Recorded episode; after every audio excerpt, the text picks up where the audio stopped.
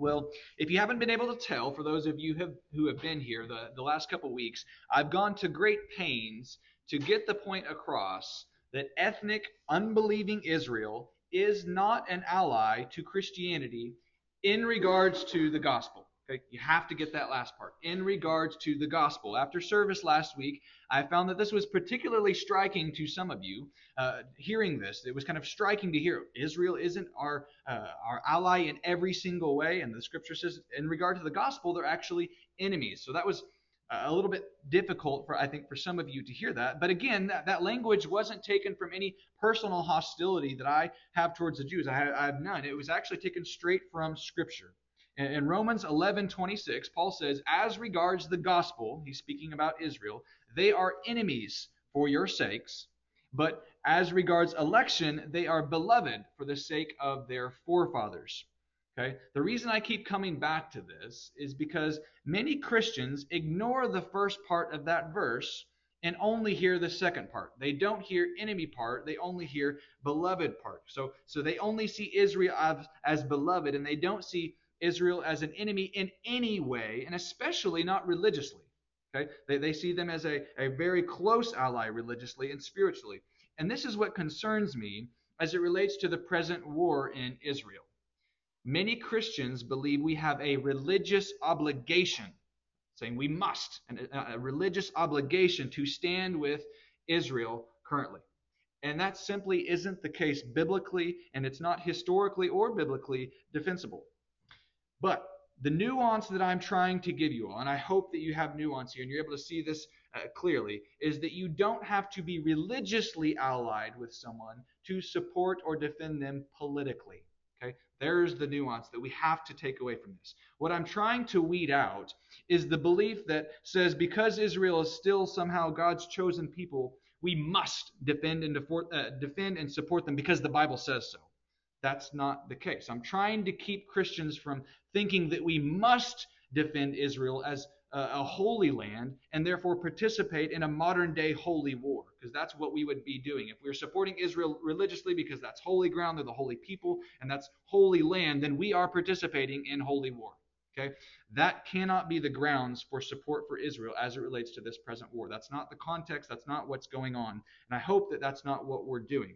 If we do happen to do this, we unintentionally participate in the racial discrimination that was eliminated in Christ. If we're saying the Jews are the chosen race, they're the chosen people, and we have to support them, then what we're doing is being a little bit racist. Yes, before Christ, there was a fairly strict racial prejudice towards uh, Jews among the people of God. But if we've learned anything from the New Testament, it's that God does not view humanity through the lens of race. That's not the way that God looks at humanity. He views humanity through the lens of faith. Faith is the way that God looks at people. It always has been, it always will be faith that is the instrument of our justification before God. What makes us right with God is not who our grandparents are, not who our parents are, not what race we are, not what color we are. It is our faith before God that makes us right before Him. And now that Christ has come, the object of our faith is crystal clear. It's not a, a vague, mysterious uh, belief like it was in the Old Testament where there was a mystery unrevealed. In the New Testament, the mystery revealed is that Jesus Christ is the one that we place our faith in. It is, is Christ Jesus that we find acceptance before the Father, regardless of our ethnic background. Okay? So, if not on religious grounds, what grounds might we have to support the current nation of Israel as they are at war? That's what I want to answer today. That's what I want to look at. The two passages that we will look at to sum up uh, these two grounds by which we might, as Christians, come to aid the foreign uh, nation at war is Romans 13 and Luke 10. Romans 13 is that famous passage that uh, some of you are probably familiar with that talks about the civil authorities, governing authorities. Uh, Luke 10 is the parable of the Good Samaritan.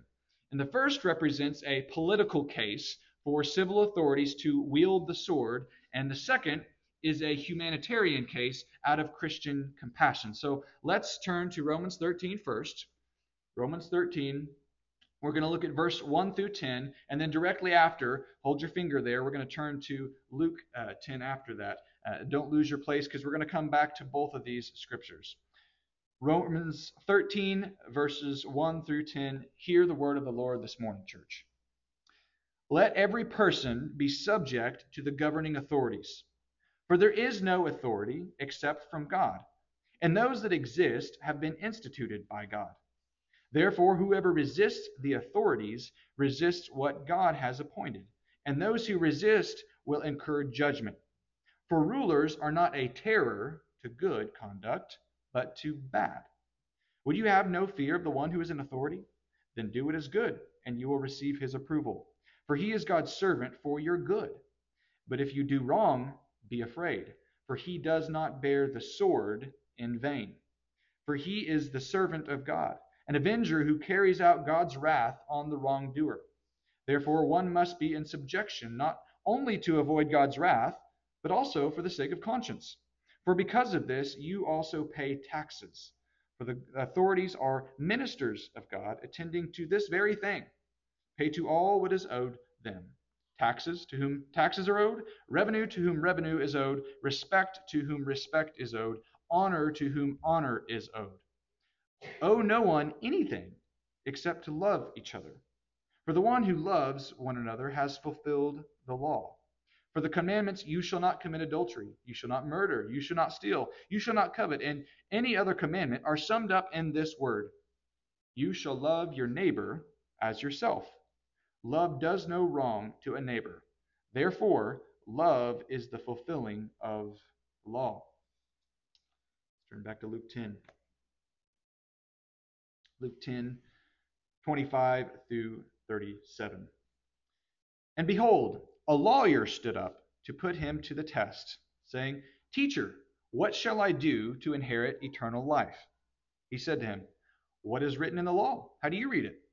And he answered, You shall love the Lord your God with all your heart, and with all your soul, and with all your strength, and with all your mind, and your neighbor as yourself. And he said to him, You've answered correctly. Do this, and you will live. But he, desiring to justify himself, said to Jesus, And who is my neighbor? Jesus replied, A man was going down from Jerusalem to Jericho, and he fell among robbers, who stripped him and beat him and departed, leaving him half dead. Now, by chance, a priest was going down that road, and when he saw him, he passed by on the other side. So likewise, a Levite, when he came to the place and saw him, passed by on the other side. But a Samaritan, as he journeyed, came to where he was, and when he saw him, he had compassion. He went to him and bound up his wounds, pouring on oil and wine. Then he set him on his own animal and brought him to an inn and took care of him. And the next day he took out two denarii and gave them to the innkeeper, saying, Take care of him. In whatever more you spend, I will repay when I come back. Which of these three do you think proved to be a neighbor to the man who fell among the robbers? He said, The one who showed him mercy. And Jesus said to him, You go and do likewise. The word of God for his people. Let's pray. Father, we thank you that your word gives us direction. We thank you that your Holy Spirit has inspired these words to be um, canonized for us, put into our tradition, and handed down to us for thousands of years to hold in our own laps today, to receive your word. And Lord, I pray that as we look at your word this morning, that we would not just look at them with fleshly eyes, but that we would have a spiritual reading where we're able to be inspired by the same Holy Spirit that inspired the words to be carried down through the ages and given to us, that you would inspire in our hearts obedience and um, a real love for your word to us. Help us to sit humbly at your feet today and to take to heart all that we find in your word. We pray this in Jesus' name. Amen. These two passages of Scripture are powerful. As I read them, I just kind of get chills thinking about how powerful the gospel is in these stories, and especially in the ways that they relate to what's going on presently in Israel. As it relates to uh, war and the wounded from battle, all those images that some of you are probably seeing online as they come through the news, it quickly becomes obvious that ethnic backgrounds and race have nothing to do with this discussion. Okay? This is about something more fundamental than this. This is about life. This is about the preciousness of life. This is about the image of God in uh, our lives and how we reflect who God is and what that means for us as humans. Okay, so, so let's uh, now unpack these two passages and see why we might, as Christians, support present day Israel. The first grounds by which we might do this is uh, on the role of the civil authority. Okay, in Romans 13, we have uh, the first grounds, and that would be a political grounds why we might support Israel. This is kind of the, the who lawfully may do this. Okay, this gives us the allowance to do this. And Romans 13, if you didn't know, through the ages has become the permissive text for Christians to engage in war. Okay? The fourth century theologian St. Augustine developed for us what is now called just war theory.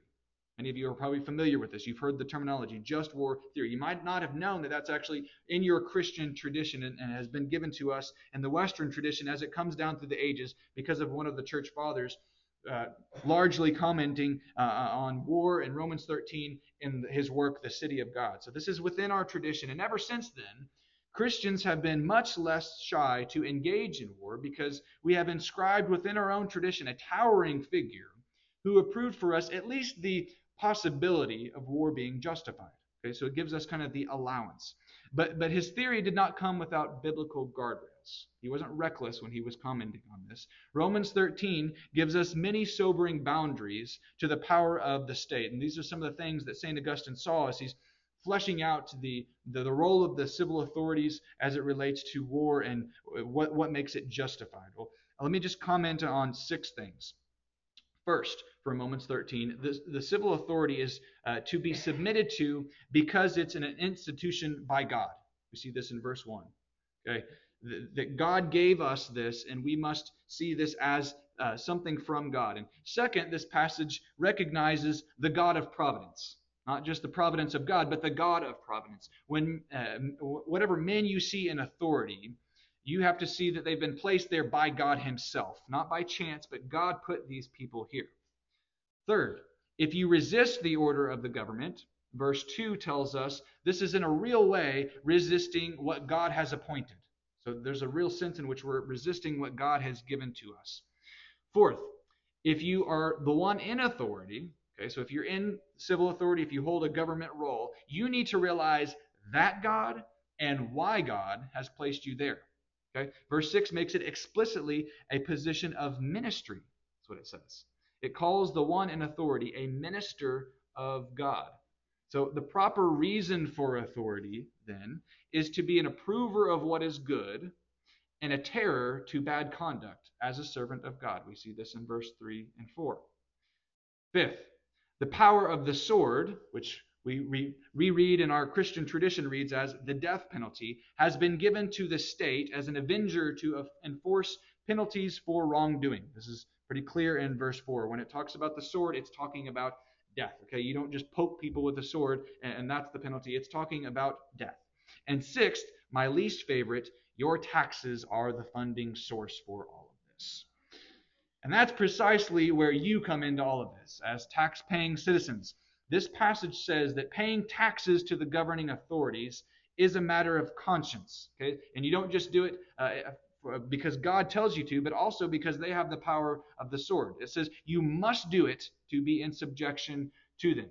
It doesn't say to pay your taxes if you like their policies and you uh, you are a friend of their this preferred administration or that preferred administration. It simply says, unfortunately, you must pay your taxes. Period. Okay. Pay them to whom they are paid. And Jesus backs this up as well. When uh, people come to Jesus and say, Do we have to pay our taxes? He says, Yeah, we, we do. Um, he, he, he makes a, a really cool thing happen where we uh, get a tax out of the, the fish's mouth. I know that's probably not happened for you, unfortunately, but he still says, one way or another, you have to pay your taxes. Okay. But, but here is where the beauty of living in a democratic republic is very free. Okay.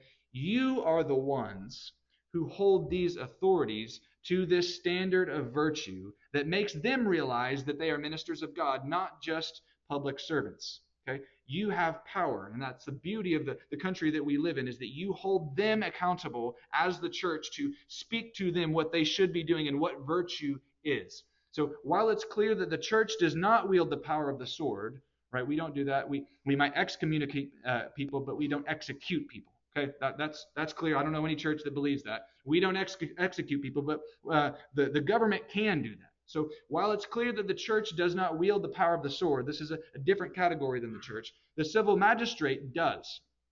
Okay, they are allowed to do that. Uh, and, but that does not mean then that the church um, is not the prophetic voice to every government to bow the knee to Christ and obey his law that's higher than any law that they propose. Okay, so we kind of hold each other accountable. That, that's the way that it's supposed to work, and that's the way our country is really uh, obeyed God's word, really, uh, as it's been given to us. As we speak to the government and say, This is virtue, this is God's law, do that.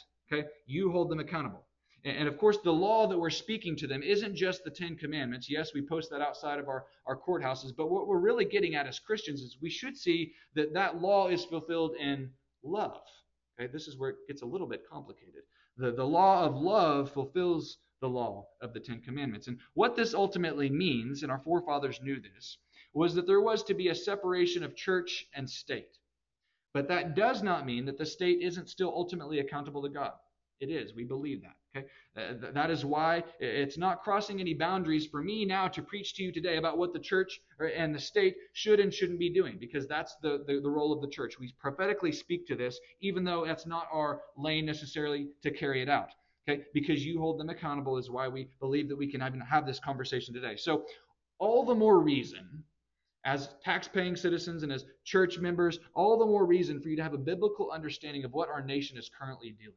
You need to understand who you are as a church member. You need to understand who you are as a, a citizen of the nation that we live in. And we need to realize that we are stepping into a complex situation. We, as an American people, are trying to figure out what we think about Israel presently. And rightly so, because we're the ones funding all the stuff that's happening, all the decisions that are being made. We actually do have a say uh, as voting citizens and as uh, citizens of the United States who vote the people in that spend this, we have a say in this and we need to have an opinion about it. We need to think about what we are doing as a nation. Now, if you didn't know, just some little background facts of what's uh, happening and has happened as it relates to Israel. Since its beginning, since its beginning, Israel, which was established in 1948, it started in 1946 when we started giving money to them. Since 1946, the state of Israel has received around $318 billion of U.S. aid as of 2022. $318 billion. That's a lot of money. This is by far more than any other foreign nation in the world. Okay? The nearest, the closest, is Vietnam at only $184 billion. That's slightly more than half. So I say that uh, just simply to show that Israel has obviously been supported historically by the United States. We, we as a people support them. But presently, we are at a point where, as I'm gearing up to travel for work, I'm getting notifications on my phone that uh, travel might be delay, delayed because there are pro Palestinian uh, protesters that could stop my flight. Okay? This is the reality that we're working in right now. This is just where we are at. I know it seems outlandish and something you only read on the news, but that's what I'm, as an individual worker, Christian citizen, dealing with. It's complex. It's something that we should have an opinion about. Okay, so that's why I'm bringing all this up to talk about the complexity of and bring it all together, because that's the world you live in, Christian. That's the, the reality. We live in a complex world that has complex things going on.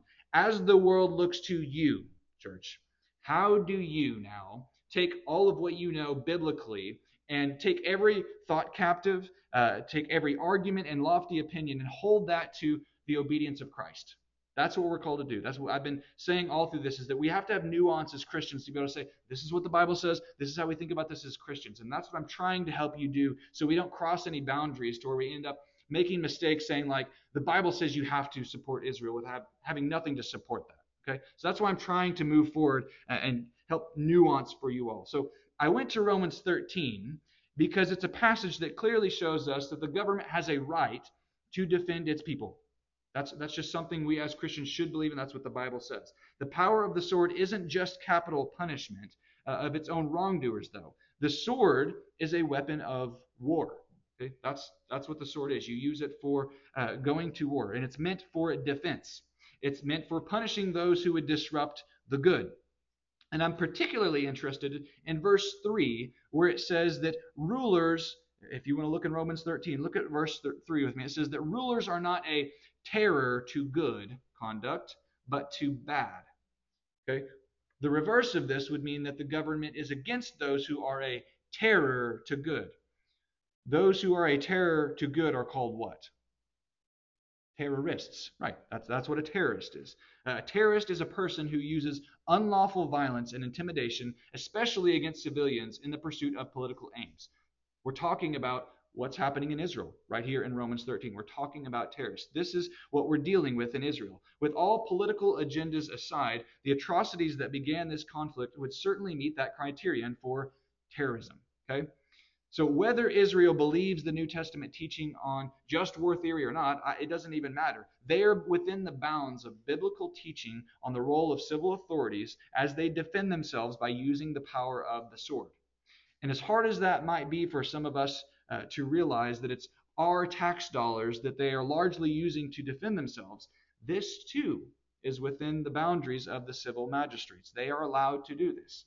Though Israel is not our nation, and we are citizens of another nation, our elected officials have chosen to ally with the nation of Israel. And in that political alliance, we are bound to support them unless they give us reason otherwise. Okay, that's just the context of where we're at. That's where we at. We we allied with them, the people that we voted in, and our history. We have allied with them, and we are bound to support them. So, to sum up the political grounds by which we might, as Christians, support the nation of Israel as they are at war, is because we believe in the power of the state uh, to defend itself against terrorists, and that it is funded even by the tax dollars of the citizens. Israel has a right of defense, and the United States has the right to aid them as an ally.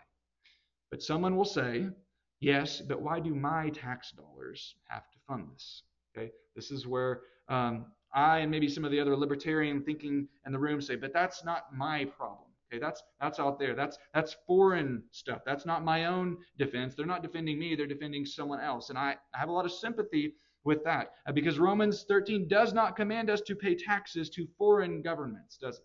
It tells us to submit to our own government, and we pay taxes to them to defend us as our civil servants. But this is why I also decided to look at the parable of the Good Samaritan. Okay? Romans 13 serves as the who lawfully may text for us, but Luke 10 serves as the why motive behind why someone might engage in support of a foreign state. So the second grounds is uh, not a political one, but a humanitarian one.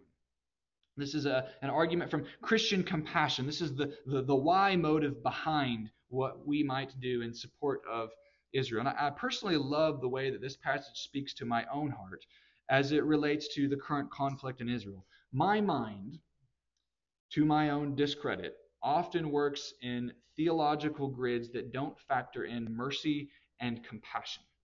That's unfortunately the way that I think a lot of times. Law makes sense to me. I understand law, I understand justice. Grace doesn't always make sense with me. And that, that's because it isn't deserved. Okay? Otherwise, it wouldn't be grace. But the Good Samaritan speaks to, speaks to that part of me that would want to use the fact that Israel does not believe to be an excuse for not aiding them. The, the Good Samaritan reminds us that the gospel takes justice further than what we could imagine.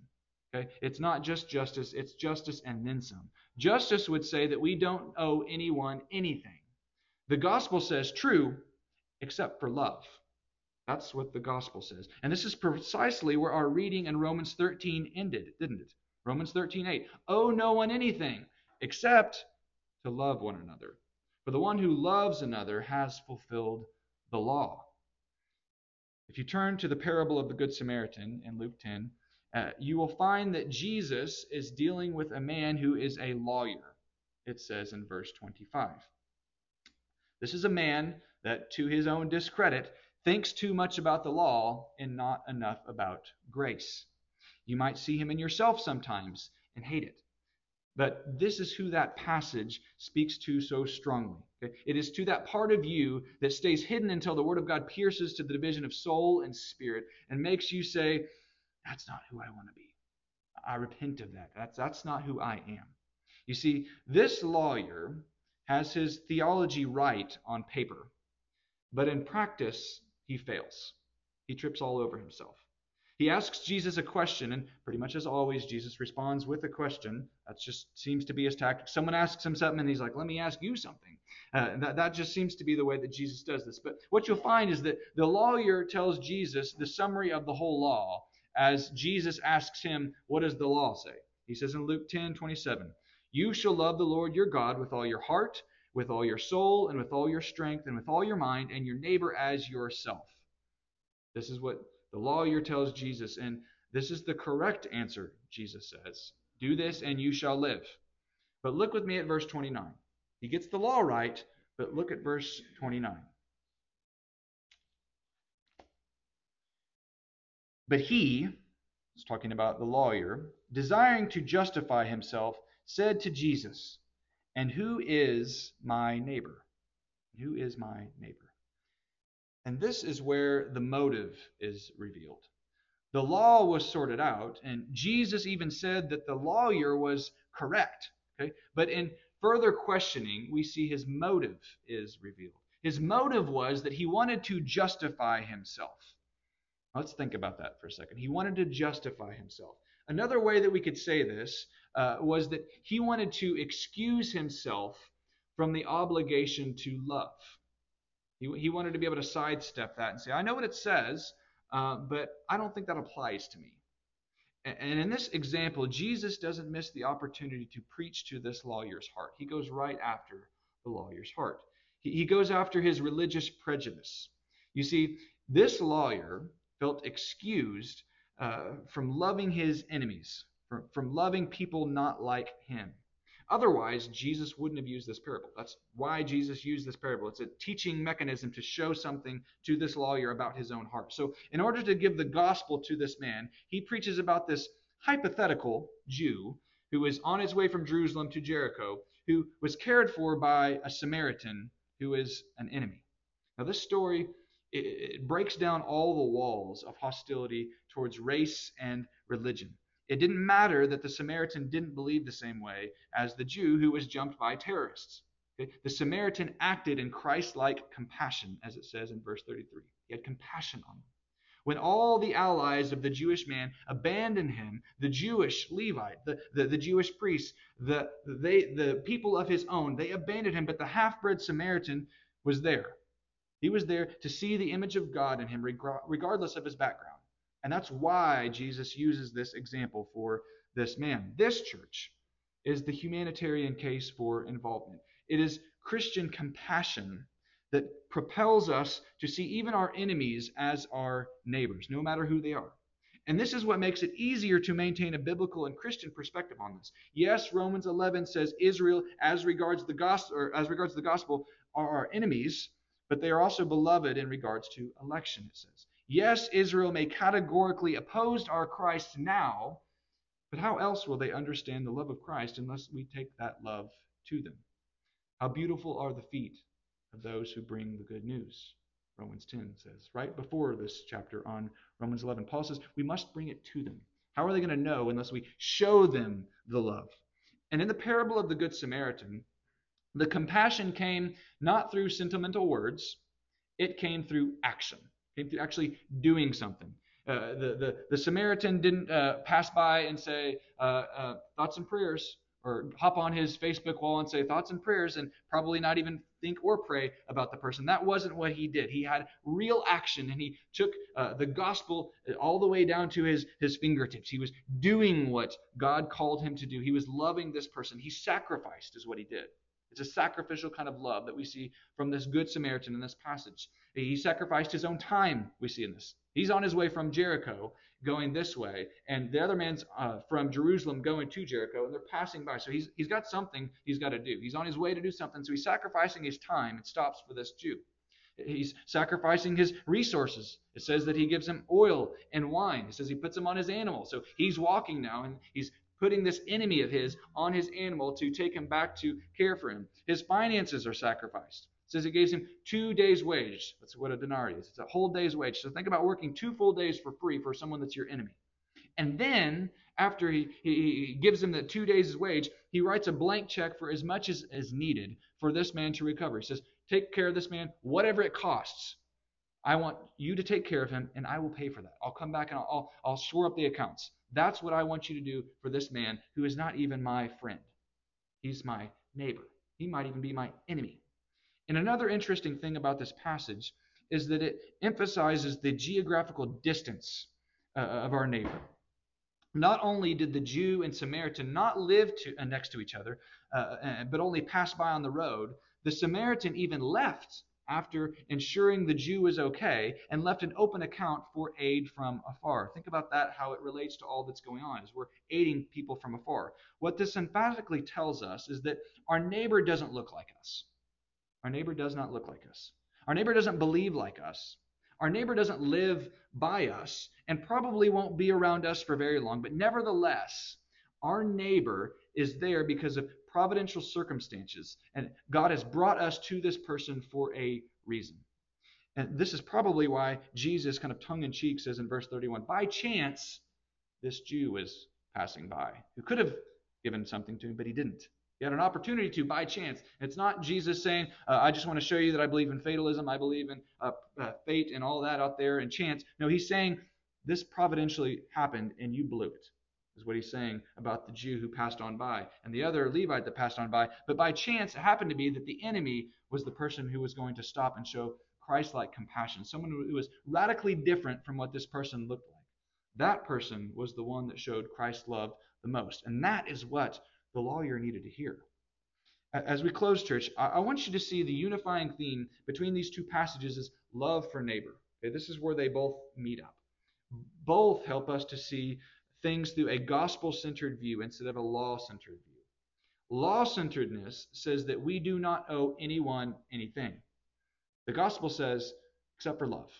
Okay? Except for love. The lawyer says, I understand the law, but I know the loopholes. Who is my neighbor? That, that's, that's kind of the gray area, right? I use that as my excuse. I know the law so well that I'll throw out that extra question out there and show you that eh, I, I know how to work around the system or I don't have to do anything. I'm, I'm excused from doing anything. That's the gray area that the lawyer loves. And the law says you must do this, but the gospel is never out of obligation. Okay? If it would, again, it would cease to be grace because grace is unobliged favor. Unfortunately, this is what many Christians are actually looking for when they consider the present question of Israel. Do we have a Christian obligation? That's what so many Christians are thinking right Do we have to do this? Do we have a Christian obligation to do this? Now, certain Christians say we must get involved because they're God's people. Other Christians say we must not get involved because they're not God's people.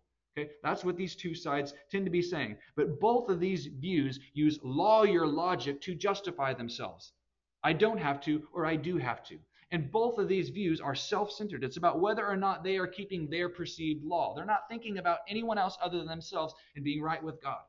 Gospel centeredness focuses on loving our neighbor, loving our neighbor as ourselves. It says not what must I do, but what can I do that I would want done to me. That's the radical news of the gospel that shows us it's not about me. It's not about what I want. It's about what Christ would do and what Christ has done. How do I bring all thinking into that kind of thinking? Gospel centered thinking, Christ centered thinking. And what we all want is, and what we all need really, is compassion. That's what we want. When we come to this question, uh, what is it that I would want done to me? It's compassion. It's, it's love. Okay? We want someone who sees through our ethnic backgrounds, that doesn't care who, who we are born, what race we are, what color we are. We want someone that sees through our wrong beliefs, Okay? We want to see someone who sees through our alienation, through our wrongdoing, through our woundedness, through our, our brokenness, through all of our mess, and simply loves us for love's sake, not what they can get out of it, not what makes them right. Okay? And Christian, you know this love, don't you? This is the love of God in Christ Jesus. And, and the way that you show this love to others is by loving them like you've been loved by Christ applying that principle to all of life is how we live like Christians. That's how we start to think Christianly. So, as we think about this, all that we've been talking about with Israel, I know it's been complex. I know it's kind of seemed a little bit scattered. And I know I haven't given you all the answers that you may have wanted in this short series, but at least now I've given you a grid through which you can think through these complex issues. There are socio-political complexities, there are religious complexities, there's racial and cultural complexities, but at the end of the day, those all take a backseat to what we might as Christians, uh, or why we might as Christians support Israel. We do it because Jesus speaks mercy to the lawyer. We do it because Jesus speaks mercy to the lawyer in us, in our hearts. And he says, Go and do likewise to the lawyer. And he says the same thing to us. When we find that place in us that starts to think like the lawyer, that wants to justify ourselves to think is this right or wrong based upon the law not based upon Christian thinking, that's what Jesus is after in all of this. And that's the main thing that I really want you to take away from this. Think Christianly about your questions like that. Think gospel centeredly. Think Christocentrically through all of your life and practice. That will help you to have the nuance that we need as Christians in such a complex world. Amen? Let's pray. Father, I don't have all the answers, but we thank you that you do and that we can come to you who is all wise, that knows all things, and most importantly, that loves us. We thank you that we come to one who recognizes uh, that we are different um, than you, even. And that's an amazing thing in and of itself that you love us when we weren't like you. And you call us to be more like you through your gospel. We thank you that you actually count us as your son Jesus when we place our faith in him so that we do have a real unity that is counted to us. And Lord, we pray that more and more that we wouldn't just be counted as like you, but that we, through our transformation of love taking place in our hearts, that we actually would become actually like you, not just counted that way. Work in our hearts today, Lord. I pray that you would uh, uh, help us to apply all that we've learned uh, in the scriptures that we've been looking at. I pray that you would help us to do as your word calls us to, to take every thought captive and th- think Christianly. Think like your son Jesus would about every single issue that we encounter in life. We pray this all in his name. Amen. Let's continue to worship this morning uh, by standing and singing together because, sorry, love lifted me. You'll find this on hymn number 519, Love Lifted Me. Connect this to what we've just learned about the love of Christ to us and how that helps us to live and how it shows us that we might be lifted by the love of Christ. Hymn number 519. Please stand with me as we sing together.